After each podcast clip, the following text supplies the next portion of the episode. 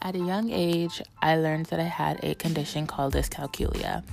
Dyscalculia often makes it very hard for me to do mental math, anything with numbers, counting backwards, anything like that. But I also decided that I wanted to achieve my dreams of becoming a nurse. This has came with many struggles, and this is my journey. And I realized that there is not a lot of platforms that show about nurses with disabilities, and I've made it my mission to be open about my journey and to other people who are in the same spot as me to see what it's like, and to thoroughly have to go through the journey.